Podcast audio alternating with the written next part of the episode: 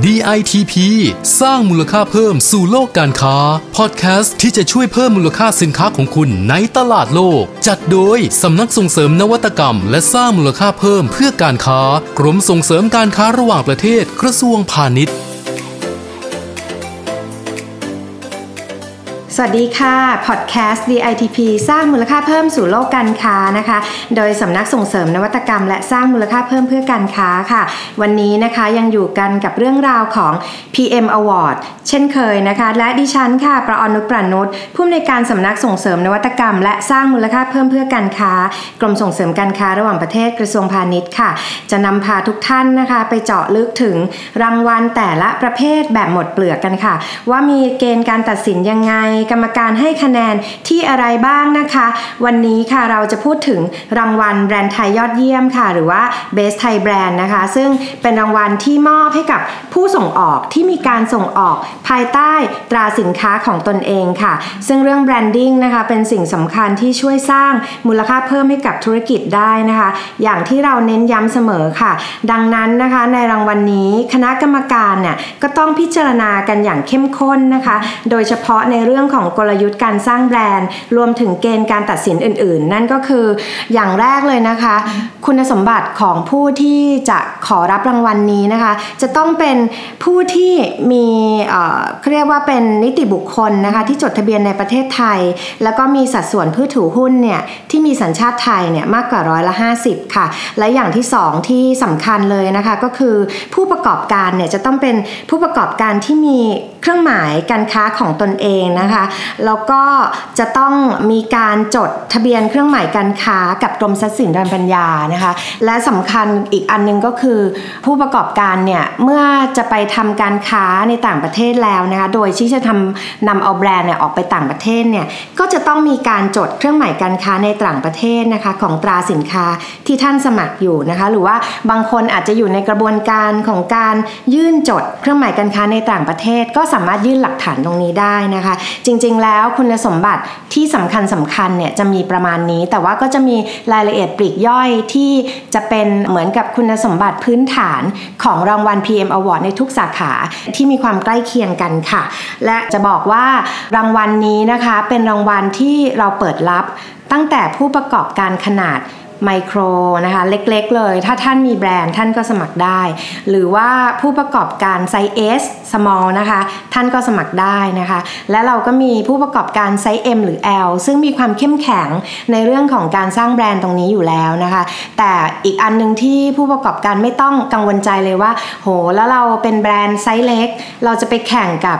ไซส์ M ไซส์ L ยังไงนะคะ ตรงนี้เราก็มีเกณฑ์คะแนน แล้วก็คณะกรรมการเนี่ยก็มีหลักเกณฑ์ในการพิจารณานะคะ รวมด้วยกัน 7 หมวดค่ะ ซึ่งในแต่ละหมวดเนี่ยก็จะมีเป็นโครงสร้างพื้นฐานของรางวัล PM Award เลยนะคะ ดิฉันจะขอเล่าคร่าวๆก่อนว่า 7 หมวดที่ว่านี่มีอะไรบ้างนะคะ หมวดที่1นะคะก็คือเรื่องของการบริหารองค์กรค่ะคะแนนตรงส่วนนี้นะคะจะเป็นอยู่ที่ 10%นะคะ หมวดที่ 2 การวางแผนเชิงกลยุทธ์นะคะ ตรงส่วนนี้เป็นส่วนสำคัญเลยค่ะของรางวัลประเภท Best Thai Brand นะคะ คณะกรรมการจะให้สัดส่วนคะแนนอยู่ที่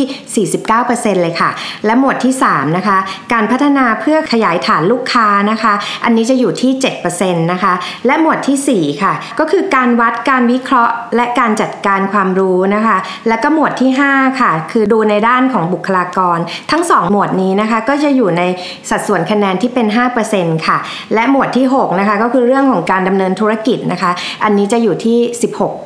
ค่ะ และหมวดสุดท้ายนะคะก็จะดูเรื่องของความสำเร็จจากการดำเนินธุรกิจนะคะ ตรงนี้คณะกรรมการให้สัดส่วนคะแนนอยู่ที่ 8%ค่ะ ทีนี้นะคะเราจะมาเจาะลึกกันค่ะว่า ในหมวดที่สำคัญในรางวัล Best Thai Brand เนี่ยมีอะไรกันบ้างนะคะ คือหมวดที่2เนี่ยจะเป็นเรื่องของการวางแผนเชิงกลยุทธ์ในการสร้างแบรนด์ค่ะ ซึ่งเป็นหมวดที่มีคะแนนสูงสุดเลยนะคะ เป็นสัดส่วนที่จริง ๆ แล้วเกือบจะครึ่งเลยล่ะก็คือ 49%นะคะทีนี้มาดูกันค่ะว่า คณะกรรมการเนี่ยให้ความสำคัญในประเด็นไหนบ้างนะคะ ประเด็นแรกเลยค่ะก็คือเรื่องของแนวคิดในการพัฒนารูปแบบสินค้าและผลิตภัณฑ์นะคะ ในรอบ 1-2 ปีที่ผ่านมาเนี่ยคณะกรรมการค่ะจะดูว่าท่านเนี่ยมีการพัฒนารูปแบบเนี่ยสินค้าที่ว่าเนี่ยมีคุณภาพแล้วก็มาตรฐานอยู่ในระดับสากลมากน้อยแค่ไหนนะคะ หรือว่าจะดูว่าท่านมีการพัฒนาผลิตภัณฑ์เนี่ยเพื่อตอบสนองตลาดหรือว่าลูกค้าในต่างประเทศได้อย่างไรนะคะ และส่วนที่3นะคะก็คือเขาจะดูค่ะว่าท่านมีการพัฒนารูปแบบผลิตภัณฑ์เนี่ยที่ คำนึงถึงสิ่งแวดล้อมไหม เพราะว่าจริงๆ แล้วก็เป็นกระแสสำคัญที่ผู้บริโภคในปัจจุบันเนี่ยให้ความสำคัญในเรื่องนี้เป็นอย่างมากนะคะ แล้วก็อีกอันหนึ่งที่ก็ให้ความสำคัญไม่น้อยไปกว่า 3 ประเด็นที่ว่านี่ก็คือเรื่องของท่านมีหน่วยงาน R&D นะคะ ตรงนี้ไหมนะคะ ทั้งในองค์กรเองหรือว่า ท่านมีการจ้างหน่วยงานข้างนอกเนี่ยช่วยทำวิจัยหรือว่ารีเสิร์ชในเรื่องของการพัฒนาผลิตภัณฑ์หรือไม่นะคะ หรือว่าท่านมีการใช้งานวิจัยของนักวิจัยในต่างประเทศ ผลวิจัยต่างๆเนี่ยมาปรับใช้กับการพัฒนาผลิตภัณฑ์ของท่านหรือไม่นะคะ ตรงนี้เนี่ยคณะกรรมการก็จะดูทั้งหมดนี้เลยค่ะว่า ถ้าท่านมีมากท่านก็ได้แต้มมากกว่าคนอื่นนะคะ ประเด็นที่ 2 ค่ะ คณะกรรมการนะคะจะดูว่าท่านมีกลยุทธ์ของการสร้างคุณค่าของตราสินค้าหรือไม่นะคะหรือว่าแบรนด์ value นะคะเพื่อจะดูค่ะว่าท่านเนี่ยมีการนำเสนอเพื่อให้ผู้บริโภคเนี่ยได้รับรู้ได้ถึงความคุ้มค่า ความยั่งยืน แล้วก็ความรับผิดชอบต่อสังคมของแบรนด์ท่านที่ท่านมีอยู่อย่างไรนะคะ ประเด็นที่ 3 ค่ะก็คือเรื่องของการมีกลยุทธ์การเจาะกลุ่มเป้าหมายของตราสินค้า หรือว่าแบรนด์ positioning เนี่ยอย่างไรนะคะ มีการเจาะกลุ่มเป้าหมายที่ชัดเจนไหมนะคะ เจาะตลาดหรือเปล่า เพื่อให้ตราสินค้าของท่านน่ะเข้าไปเป็นหนึ่งในใจของลูกค้า แล้วก็สร้างความผูกพันแล้วก็พักดีต่อตราสินค้าของท่านได้อย่างไรนะคะ ประเด็นที่ 4 ค่ะ มีกลยุทธ์การสร้างการรับรู้ตราสินค้าหรือว่าแบรนด์ awareness อย่างไรนะคะ ท่านมีการสื่อสารไปยังลูกค้าผ่านการโฆษณาประชาสัมพันธ์ หรือว่ามีกิจกรรมทางการตลาดหรือไม่นะคะ ที่เหมาะสมแล้วก็เพื่อตอกย้ำให้เกิดการรับรู้ของตราสินค้าของท่านด้วยนะคะประเด็นสุดท้ายค่ะก็คือเรื่องของกลยุทธ์การสร้างตราสินค้าที่จะส่งผลกลับมาสู่ภาพลักษณ์ของประเทศค่ะ ก็คือ จะดูนะคะว่าท่านเนี่ยมีการสร้างแบรนด์แล้วที่ทำให้ผลลัพธ์ของการสร้างแบรนด์เนี้ยของท่านเนี่ยสะท้อนกลับมาที่ประเทศของเราได้อย่างไรนะคะเพื่อสร้างให้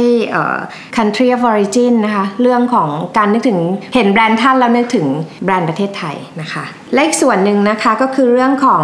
การบริหารตราสินค้าในต่างประเทศค่ะ หรือว่าแบรนด์ management นะคะ จริง ๆ อันนี้ก็เป็นคะแนนที่สูงไม่แพ้หัวข้อเมื่อสักครู่นี้เลยนะคะ อันนี้มีคะแนนอยู่ที่ 17 คะแนนค่ะ คราวนี้นะคะเขาก็จะมาดูกันค่ะว่า ในการบริหารตราสินค้าในต่างประเทศของท่านเน้นนะคะในต่างประเทศ มีการดำเนินงานอย่างไร อย่างแรกค่ะ คณะกรรมการจะดูเลยนะคะว่า ท่านมีนโยบาย การวางแผนด้านกลยุทธ์ แล้วก็วัตถุประสงค์ และเป้าหมาย และการควบคุมทางการตลาดที่ชัดเจน ในระยะสั้นหรือว่าระยะยาวหรือไม่นะคะ อันนี้จะทำให้เห็นค่ะว่าท่านมีกลยุทธ์จริงไหม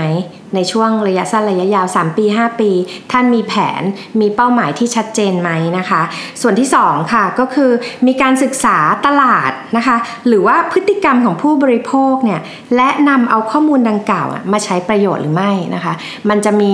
ความสำคัญที่เป็นเรื่องของการบริหารแบรนด์ของท่านในต่างประเทศ ประเด็นนี้ก็เป็นเรื่องสำคัญเช่นกันค่ะ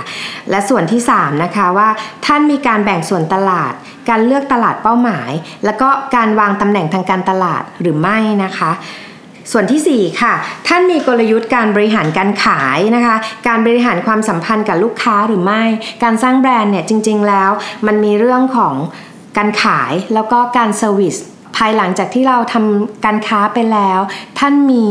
การวางแผนที่จะให้คู่ค้าของท่านเนี่ยโปรโมทแบรนด์ของท่านในต่างประเทศหรือไม่ บางทีบางทีบางแบรนด์ก็คือให้ลูกค้าปล่อยทำทำแบรนด์ในต่างประเทศเองนะคะซึ่งมันทำให้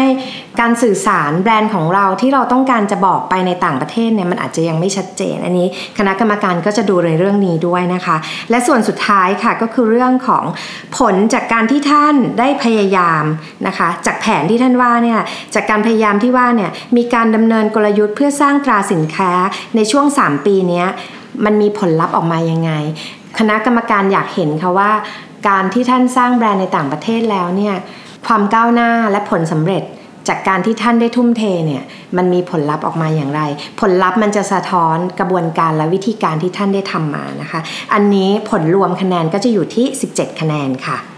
และส่วนสุดท้ายนะคะก็คือเรื่องของการประชาสัมพันธ์ และส่งเสริมการขายในต่างประเทศ คณะกรรมการค่ะจะดูเลยว่า จากการที่ท่านบริหารแบรนด์กลยุทธ์การสร้างแบรนด์ของท่านมาเบ็ดเสร็จเรียบร้อยแล้ว ท่านมีการ communicate หรือมีการส่งต่อแบรนด์ของท่านไปในตลาดต่างประเทศอย่างไรนะคะ อย่างแรกที่เขาดูเลยก็คือเรื่องของ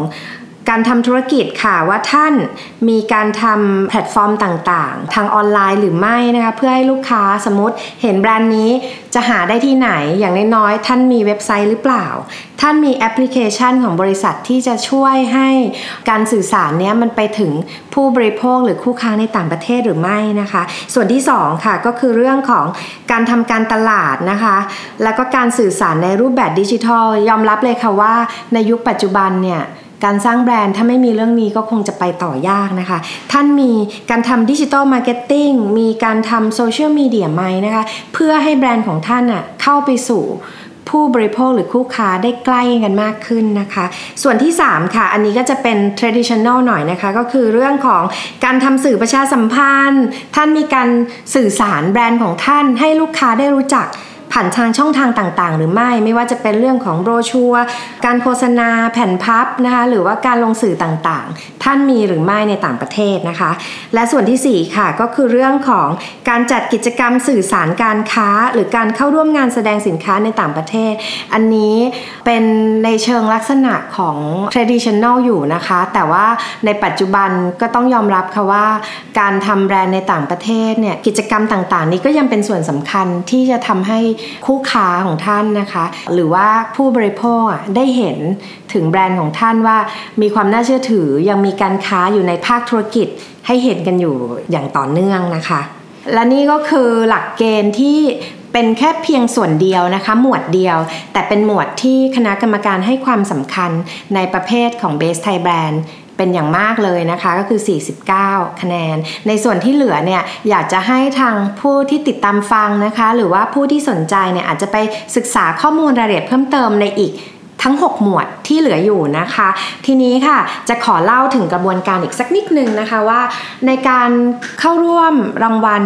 PM Award ในประเภท Best Thai Brand เนี่ยจริง ๆ แล้วในรางวัลในเกือบทุกประเภทเนี่ยจะมีกระบวนการโดยเฉลี่ยแล้ว 3-4 ขั้นตอนนะคะ ขั้นตอนแรกค่ะก็คือเรื่องของการที่ท่านจะต้องกรอกใบสมัครเนาะตามที่หลักเกณฑ์เรามีอยู่ ซึ่งถ้าในใบสมัครจะมีรายละเอียดที่ค่อนข้าง ยกตัวอย่างให้เห็นเลยค่ะว่าท่านจะต้องแนบเอกสารอะไรบ้างนะคะ คณะกรรมการนะคะจะดูขั้นตอนแรกเนี่ยจะดูจากการที่ท่านกรอกใบสมัครนี่แหละค่ะ แล้วก็พร้อมกับแนบแนบหลักฐานต่างๆ ที่จะทำให้คณะกรรมการได้เห็นว่าท่านมีการดำเนินงานในเรื่องนี้จริงนะคะ จริง ๆ การกรอกใบสมัครนี่จะเป็นเหมือนการประเมินตนเองแหละค่ะว่า ท่านมีการดำเนินงานมากน้อยแค่ไหนและอย่างไรนะคะ จะเป็นการให้คะแนนตนเองมาก่อน หลังจากนั้นคณะกรรมการนะคะจะประเมินเกณฑ์คะแนนนี่แหละค่ะจากหลักฐานที่ท่านได้นำเสนอมา เกณฑ์การพิจารณาจากการตรวจเอกสารนะคะ คณะกรรมการค่ะจะดูเลยนะคะว่า ผู้สมัครเนี่ยแนบหลักฐานมาแล้วเนี่ยคะแนนผลของของคะแนนที่ท่านประเมินตนเองเนี่ยท่านผ่านเกณฑ์อยู่ที่เท่าไหร่นะคะ โดยกรรมการจะดูค่ะว่าขนาด S กับขนาดไมโครเนี่ยท่านจะต้องผ่านเกณฑ์ร้อยละ 70 ขึ้นไปค่ะ และสำหรับขนาดกลางนะคะหรือว่า M เนี่ยท่านจะต้องผ่านเกณฑ์ร้อยละ 75 ขึ้นไปค่ะ และขนาดใหญ่นะคะหรือว่า L เนี่ย ท่านจะต้องผ่านเกณฑ์ร้อยละ 80 ขึ้นไปค่ะ ทั้งนี้นะคะพอผ่านจากรอบแรกแล้วเนี่ยจะผ่านเข้าไปสู่ในรอบที่ 2 ก็คือ การที่คณะกรรมการค่ะ จะพิจารณาสัมภาษณ์ท่าน โดยเฉพาะในเรื่องหมวดที่ 2 อย่างที่ดิฉันเรียนไปเมื่อสักครู่ว่า เป็นคะแนนส่วนที่สำคัญนะคะ คณะกรรมการจะนัดหมาย ให้ท่านมาสัมภาษณ์ มา present แล้วก็จะตอบข้อซักถามในเรื่องของการวางแผนเชิงกลยุทธ์ของท่านนะคะ ทีนี้จะเจาะลึกกันแล้วล่ะค่ะว่าจากที่ท่านกรอกมาเนี่ยท่านมีการดำเนินงานในเรื่องต่างๆ ที่ระบุมาเนี่ยมากน้อยแค่ไหนอย่างไรนะคะ ถ้าท่านได้คะแนนคะแนนเต็ม 49 เราก็จะมีสัดส่วนเปอร์เซ็นต์อีกนะคะว่า ถ้าท่านคะแนนต่ำกว่า 70%ลงไป ก็จะไม่ได้รับการพิจารณา เข้ารอบในรอบถัดไปค่ะ ในรอบที่3นะคะก็จะเป็นเรื่องของพอพอสัมภาษณ์เรียบร้อยแล้ว เราก็จะไปดูของจริงกันละค่ะว่า ในสถานประกอบการของท่าน หรือว่าในโรงงานของท่านเนี่ยมีการดำเนินธุรกิจหรือการดำเนินงานอย่างไรนะคะ คณะกรรมการก็จะขอไปเยี่ยมชมค่ะ เยี่ยมชมโรงงานของท่านนะคะ แล้วก็จะให้ท่านพรีเซนต์ การดำเนินงานในหมวดอื่น ๆ ที่นอกเหนือจากหมวดที่2นะคะว่าท่านมีการทำงานอย่างไร ท่านมีการดำเนินงานอย่างไร และก็ขอไปเยี่ยมชมสถานที่จริงด้วยค่ะ หลังจากนั้นนะคะพอเรามีการพิจารณาเราจะเอาเกณฑ์คะแนนทั้ง 6 หมวดมารวมกันนะคะ และจะ พิจารณาว่าใครจะผ่านเข้ารอบตามเกณฑ์คะแนนที่ระบุไว้นะคะ ก็คือ Micro S ก็ต้อง 70 ขึ้นไปไซส์ M ก็ต้อง 75 ขึ้นไปไซส์ L ก็ 80 ขึ้นไป และเราก็จะนำข้อมูลทั้งหมดนี้ละค่ะ เสนอต่อคณะกรรมการพิจารณารางวัล PM Award ว่าทั้งหมดนี้คือคนที่ผ่านเกณฑ์ มีข้อร้องเรียนหรือว่ามีข้ออะไรที่ติดขัดไหม ถ้าไม่มีข้อกังขาอะไรนะคะ ท่านก็เข้าสู่การ เข้ารับรางวัลกับท่านนายกได้เลยค่ะ และหากท่านผู้ฟังนะคะยังมีข้อสงสัยแล้วรู้สึกว่าสิ่งที่เราได้อธิบายไปยังไม่ชัดเจนนะคะ ท่านสามารถที่จะเข้าไปดูรายละเอียดในหมวดอื่น ๆ ได้นะคะ แล้วก็ศึกษาข้อมูลในใบสมัครได้ เราจะมีตัวอย่างคำถาม แล้วก็ยกตัวอย่างคำตอบที่ท่านจะจัดทำข้อมูลมาให้และเตรียมตัวในการที่จะมาให้สัมภาษณ์ในอนาคตต่อไปได้ด้วยค่ะ และยังมีเกณฑ์การตัดสินรางวัล PM Award อีกหลายประเภทที่เข้าคิวรออยู่นะคะ ดังนั้นค่ะ ผู้ประกอบการที่สนใจจะเข้าร่วมขอรับรางวัลในปีหน้านะคะ ต้องไม่พลาดสัก EP เลยนะคะ ส่วนใครที่ยังไม่แน่ใจนะคะ ดิฉันก็แนะนำค่ะว่าให้ท่านได้ฟังครบทุก EP นะคะ แล้วเราค่อยมาตัดสินใจกันค่ะว่า จะสมัครกันดีหรือว่าจะยังไงนะคะ สรุปก็คือว่าไม่ว่าเป้าหมายของคุณคืออะไรนะคะ เราอยากให้คุณฟังครบทุก EP นั่นเองค่ะ ฝากกดไลค์กดแชร์ แล้วก็กด follow podcast DITP สร้างมูลค่าเพิ่มสู่โลกการค้านะคะ ติดตามเราได้ทุกวันจันทร์ถึงวันศุกร์ค่ะสำหรับวันนี้นะคะ สวัสดีค่ะ DITP สร้างมูลค่าเพิ่มสู่โลกการค้า ติดตามข้อมูลข่าวสารและกิจกรรมดีๆ เพิ่มเติมได้ที่ www.ditp-design.com หรือสายด่วน 1169